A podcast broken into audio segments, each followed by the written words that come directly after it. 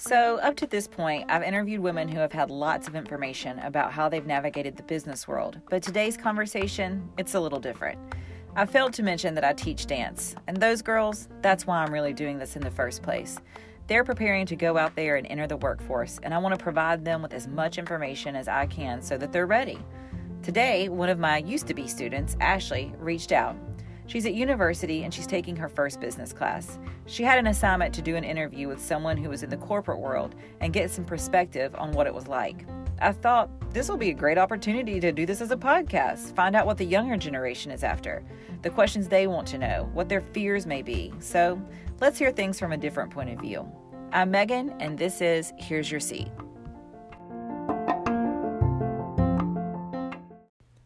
All right, Ashley, thanks for being here on Here's Your Seat. Tell me what university you're at and why you have these questions as far as the business world is concerned in the first place.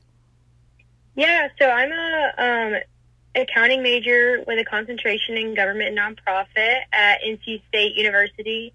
And I am in a business class, my first business class, and we're trying to get introduced into the corporate business world.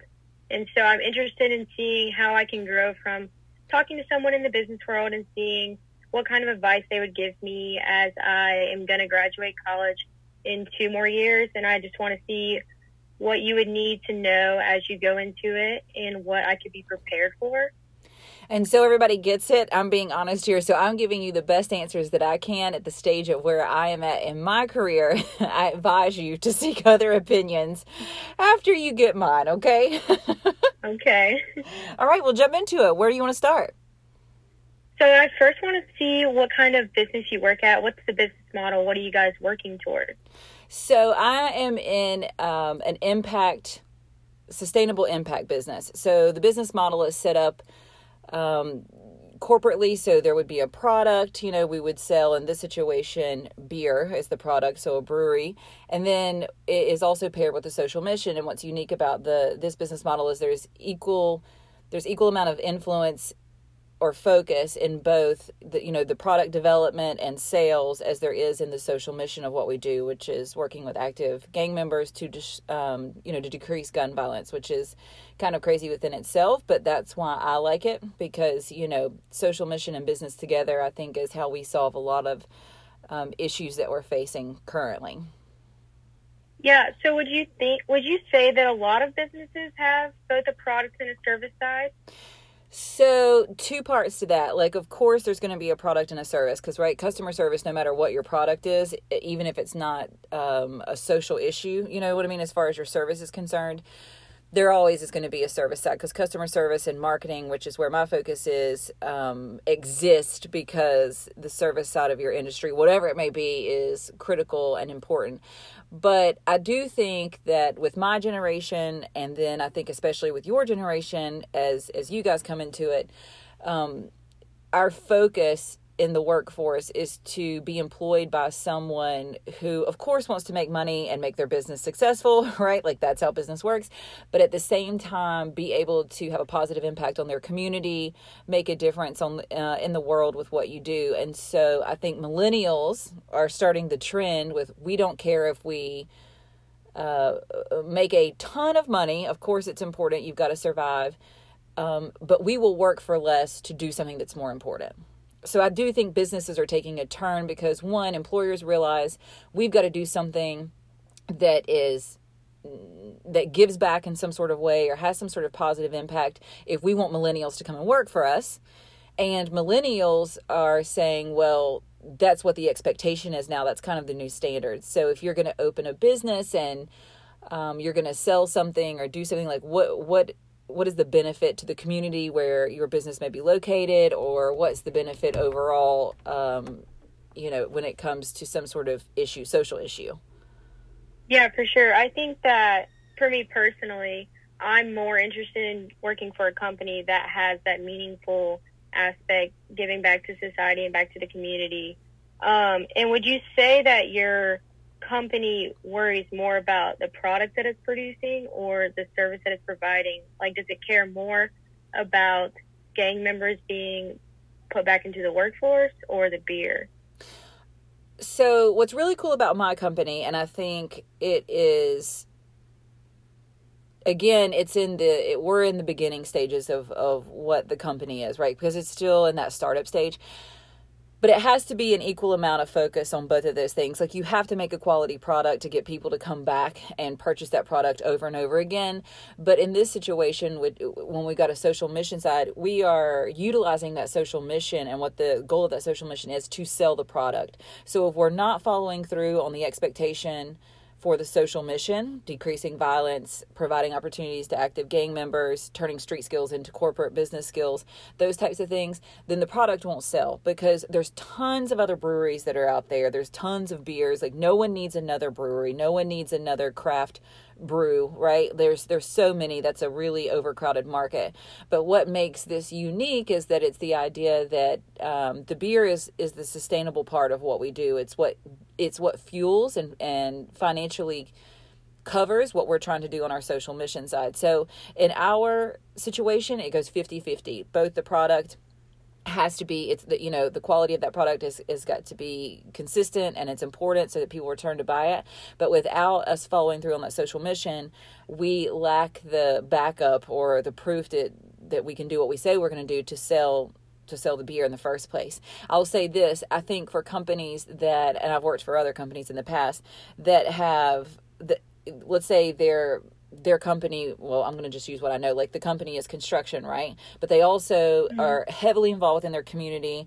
They do tons of fundraisers. They give back financially in all sorts of ways and they have their own nonprofit right? In that situation their product or service construction is is critical and that one actually may pay, play a little bit bigger of a role because that is able to support them in a way that they have the opportunity to give back to the community. So there are tons of companies that give back. In in those situations, their product or service has to be the number one priority because without that, um, they are not able to give back. But in our situation where we're using the social mission to sell the product, then it has to be 50 50. Yeah. Um, so would you say that you measure success as a company based on just the profits, or would you say that your whole social mission would just be taken away if like gang members were not working out as they should be, or like they weren't being acclimated back into society as you had hoped, um, and your whole mission was kind of dwindling? Would the profit be enough for your company to keep running? So it has to be. Like I said, we're still in startup mode, but the the way to measure success, right? Like right now we're in the beer making process. So you've got to have financial backers to get you to a place where you're producing beer and distributing it in a way that people have access to it. You hope to be uh, find distribution in a way that it expands very quickly and not just in your state but across you know all states so that's one way to measure success in sales right but up until that point right where we're still because we're uh, we're in the startup stages and we're still employing active gang members um, and and the idea of how to measure success when it comes to social mission is really difficult right because if if hiring active gang members was easy, then there would be lots of companies that would say, "Hey, no problem. What you know, what I'm it, it would be it would already have been done. But because we're doing something and there's so very few things that have not been done yet, this is one, uh, I think, that I know of anyway. Um, it's hard to define success because what we're talking about are human lives right? And how do you measure success when it comes to people okay? So there we there are many ways we've we've broken it down. And one of the ways that we find uh, that's kind of maybe the easiest and also not the easiest to measure is when we look at each individual and how they are achieving achieving success in their own lives. So things like personal finances, like from where they started when they joined the company to where they are now. And that means like credit. Have you purchased a home? Are you paying a mortgage? Do you own a car? Do you have car loans? Those kinds of things, like being able to measure prosperity from where you were when you first came into the company and then like track those things as you grow and you learn more and you develop in a way that they are comfortable with because this is their personal information but also in a way that proves that the social mission is working and that is how you would define success. Because if you if we talk about measuring when we say if the mission is decreasing violence and you talk about measuring that um, then it gets really difficult because what types of violence are you measuring, right? Like when we talk about gun violence, well, are we talking about gang only violence? Are we talking about um, incidents that where there maybe wasn't a weapon involved and there was a knife involved? Are we talking about domestic disturbances that occur that occur within these communities? And or uh, were they gang or not gang and how are we able to tell and how do you know for sure right? Like what will happen is you will see as opportunity is presented a decrease in violence because there are opportunities that exist that weren't there before. So that that kind of measurement will take time as as yeah. and those opportunities become available.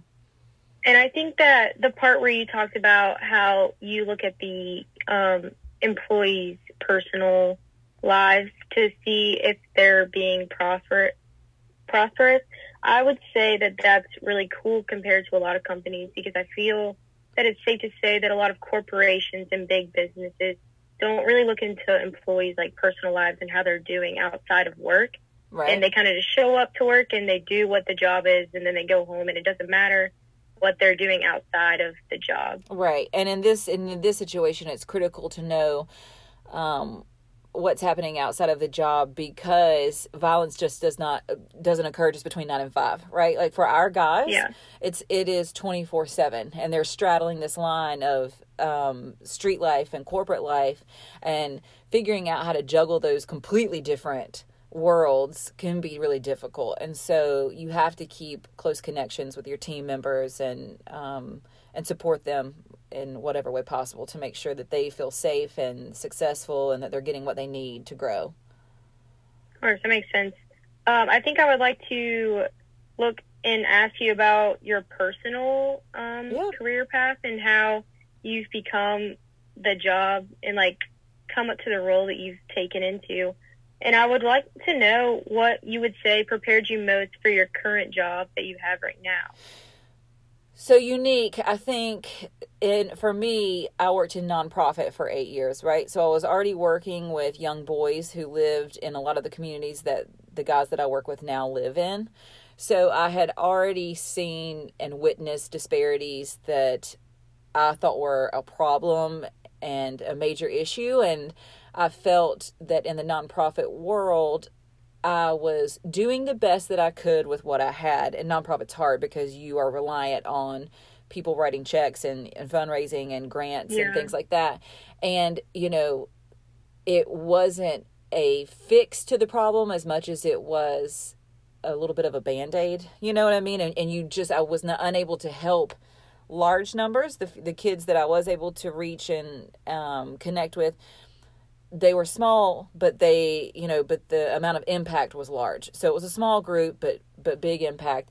What was a way i could get involved that would impact more people long term and not necessarily provide a handout as much as an opportunity? Like this is not us coming in and saying here like let me give you this. I'm sorry. Let me try and make things better right?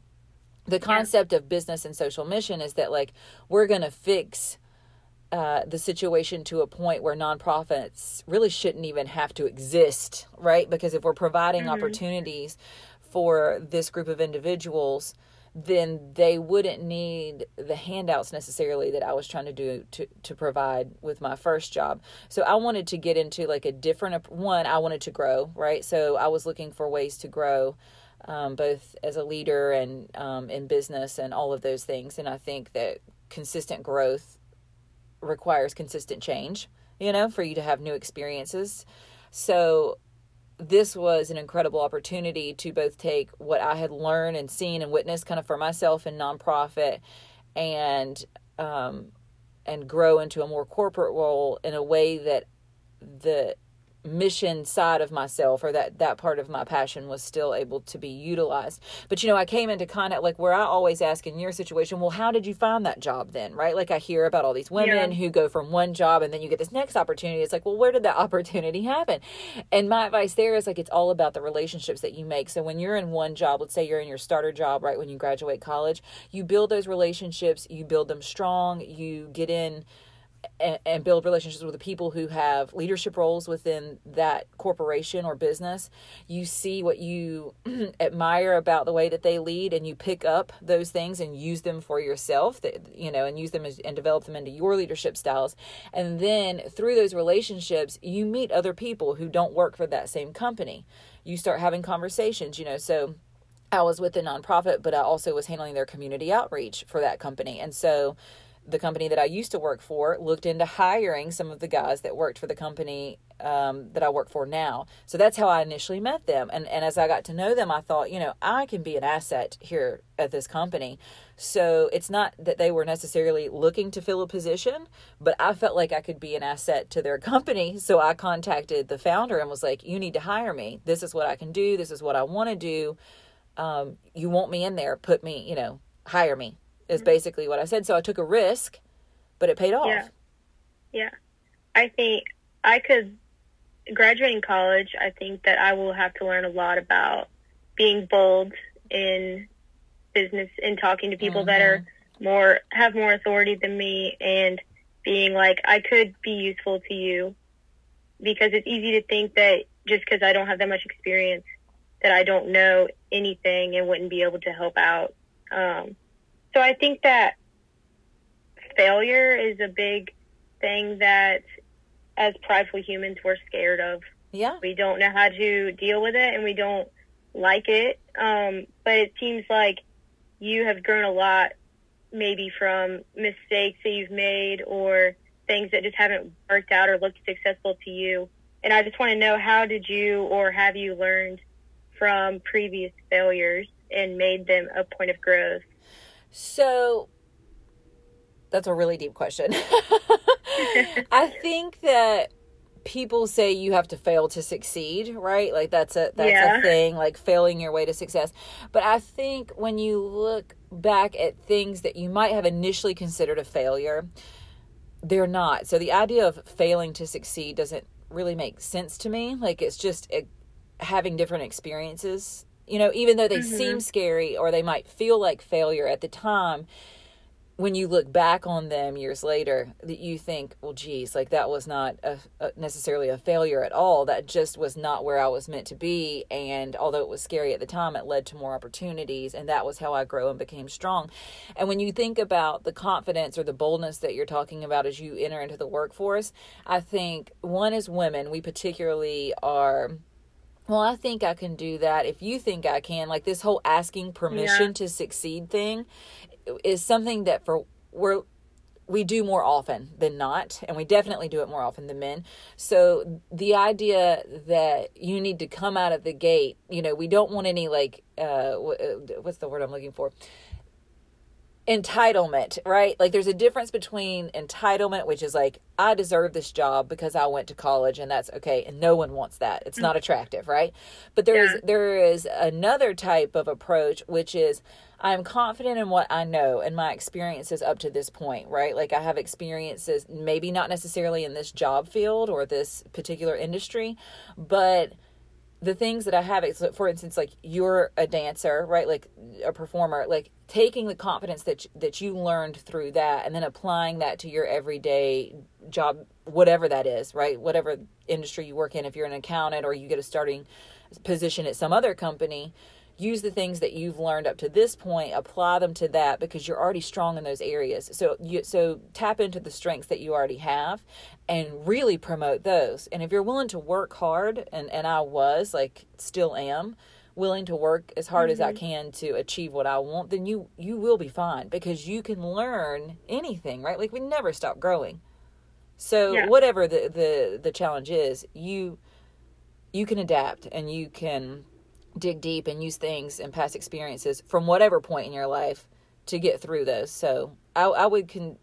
There's not a failure specifically that I can think of, but I know when I transitioned from my old job to this one, I was terrified because I thought I was going to retire at the first company I started for, you know, like right after I graduated yeah. college, because that's what I had seen my grandparents do, my parents do. Um, so I thought that's what I was supposed to do. And so it was really scary for me. And now um, I, I, when I look back at it, that just seems silly, you know, to have been fearful yeah. like that. But at the time, you're overwhelmed. just always try For and sure. think forward. Yeah. And would you say what kind of situations do you think women could encounter when they're working in male-dominated companies? Because we all know that a lot of corporations and businesses are a lot of males with some women. Um, and how has that affected you personally? So I've worked in a lot of male dominated industries, well, stereotypically male dominated industries, and I would Yeah. say this.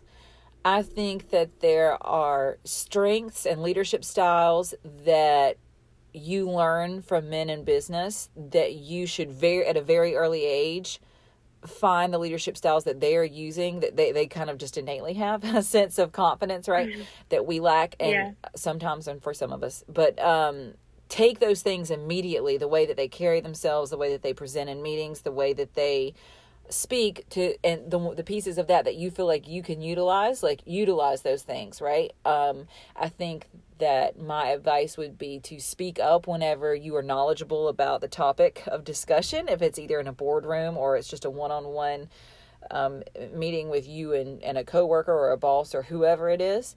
I think that my other piece of advice would be to um, remember that there are males and females in leadership roles, even in male dominated industries.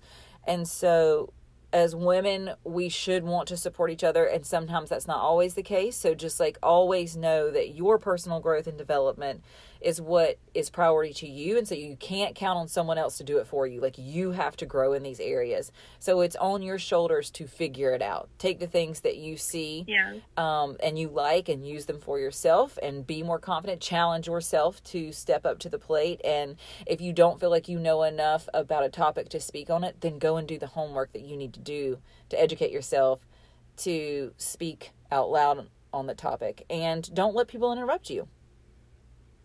You know, That's me, hard. yeah, yeah, yeah. I mean, it, interruption happens a lot, and a lot of women um, allow themselves to be interrupted. So I think one of the biggest things that I've learned and I've really tried to establish as I grow, and I'm kind of, I guess, in the middle of my career, maybe, I guess, maybe even younger than that. But um, I try to not let people interrupt me. And I'm a what I would call like a nice person. So it's hard, you know, and you are the same. So it's like, oh, okay, well, that person is like, no, you need to like knock that stuff to the side because in business, it's business, right? Like, this is not, I'm going to hurt your feelings or I let, or I got my feelings hurt. It's like, no, I know what I'm talking about. You're going to listen to me when it comes to this specific topic, topic matter, male or female. It doesn't matter. Eh, Or, or boss or coworker. Like, I have something to say about this because I'm confident in this sector. Yeah. Lastly, I think just one piece of advice that you think is the most important thing that I should know as I graduate college and enter into the business world.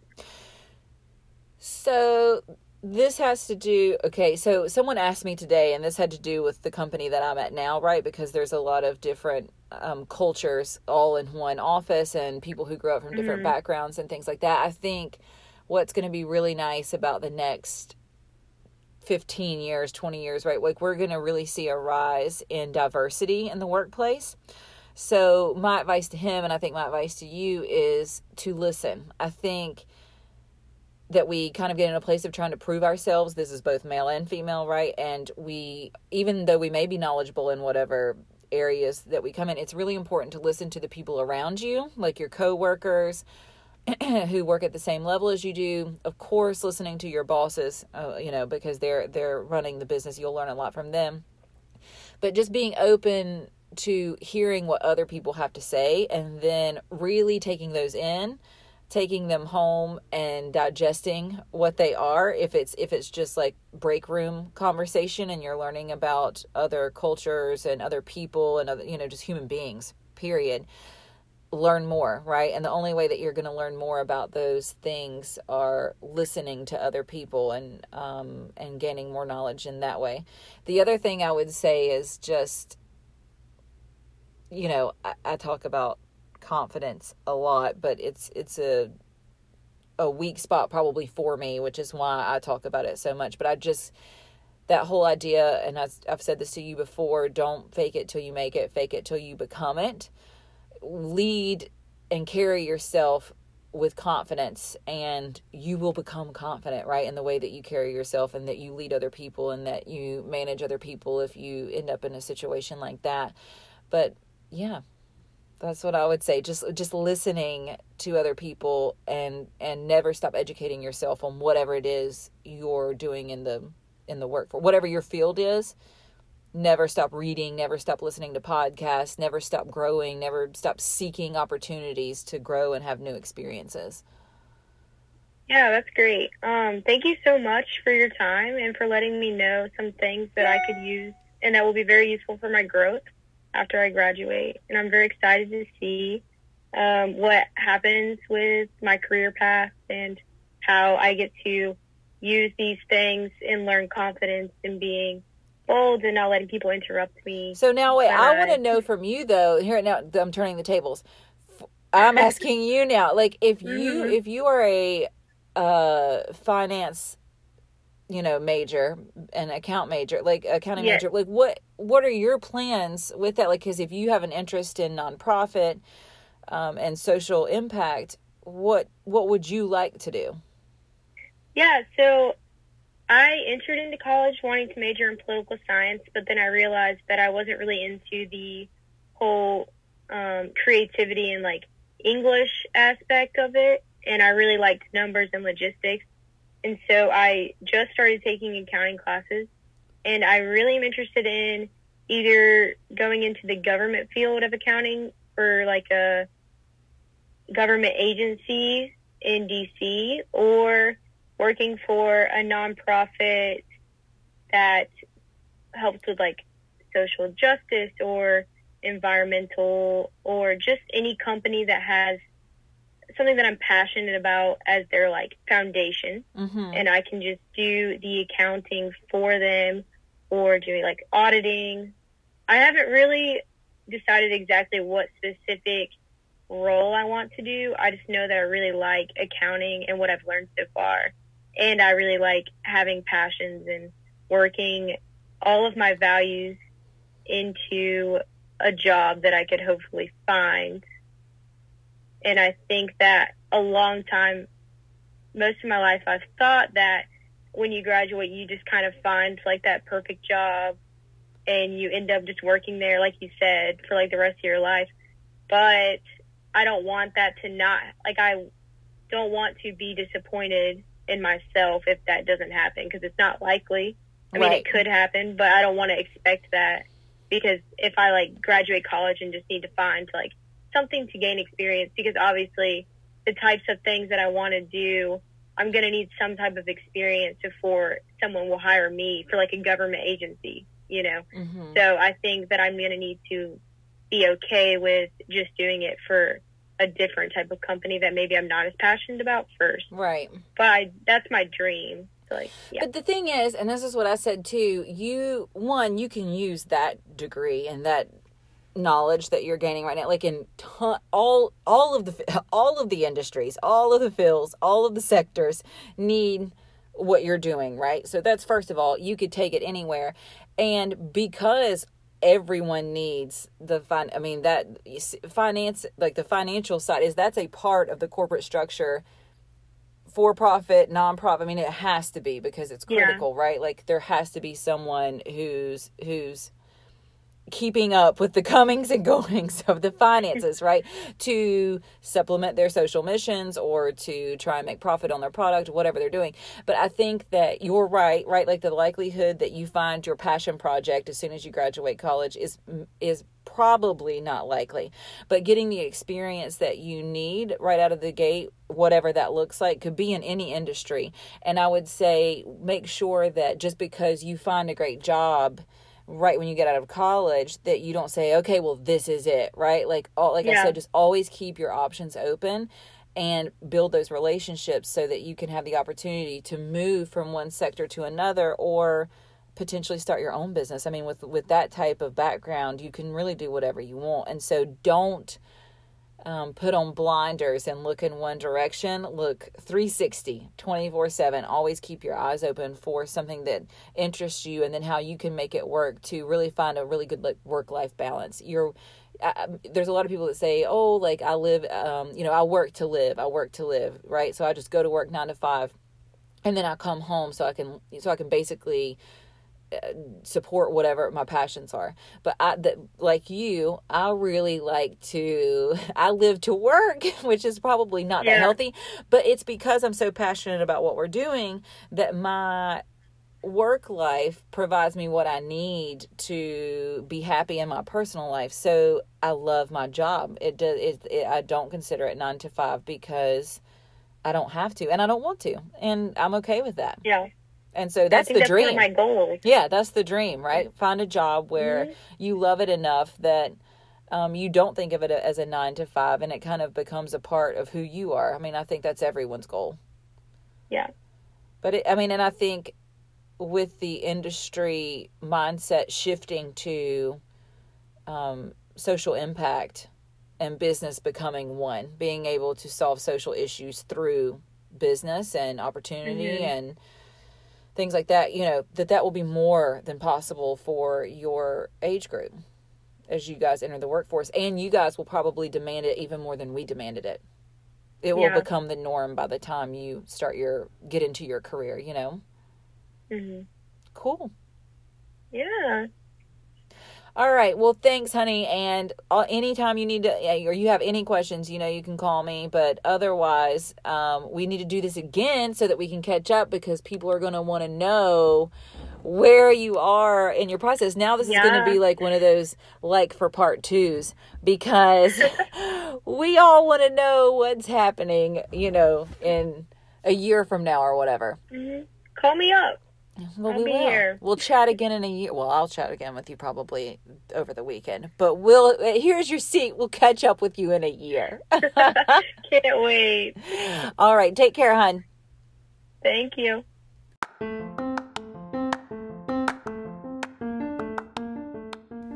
Thanks for listening, and if you haven't already, head over to Instagram and follow Here's Your Seat. Make sure to DM me with any questions that you may have, or if you know someone who I should chat with, let me know. Join me next time on Here's Your Seat.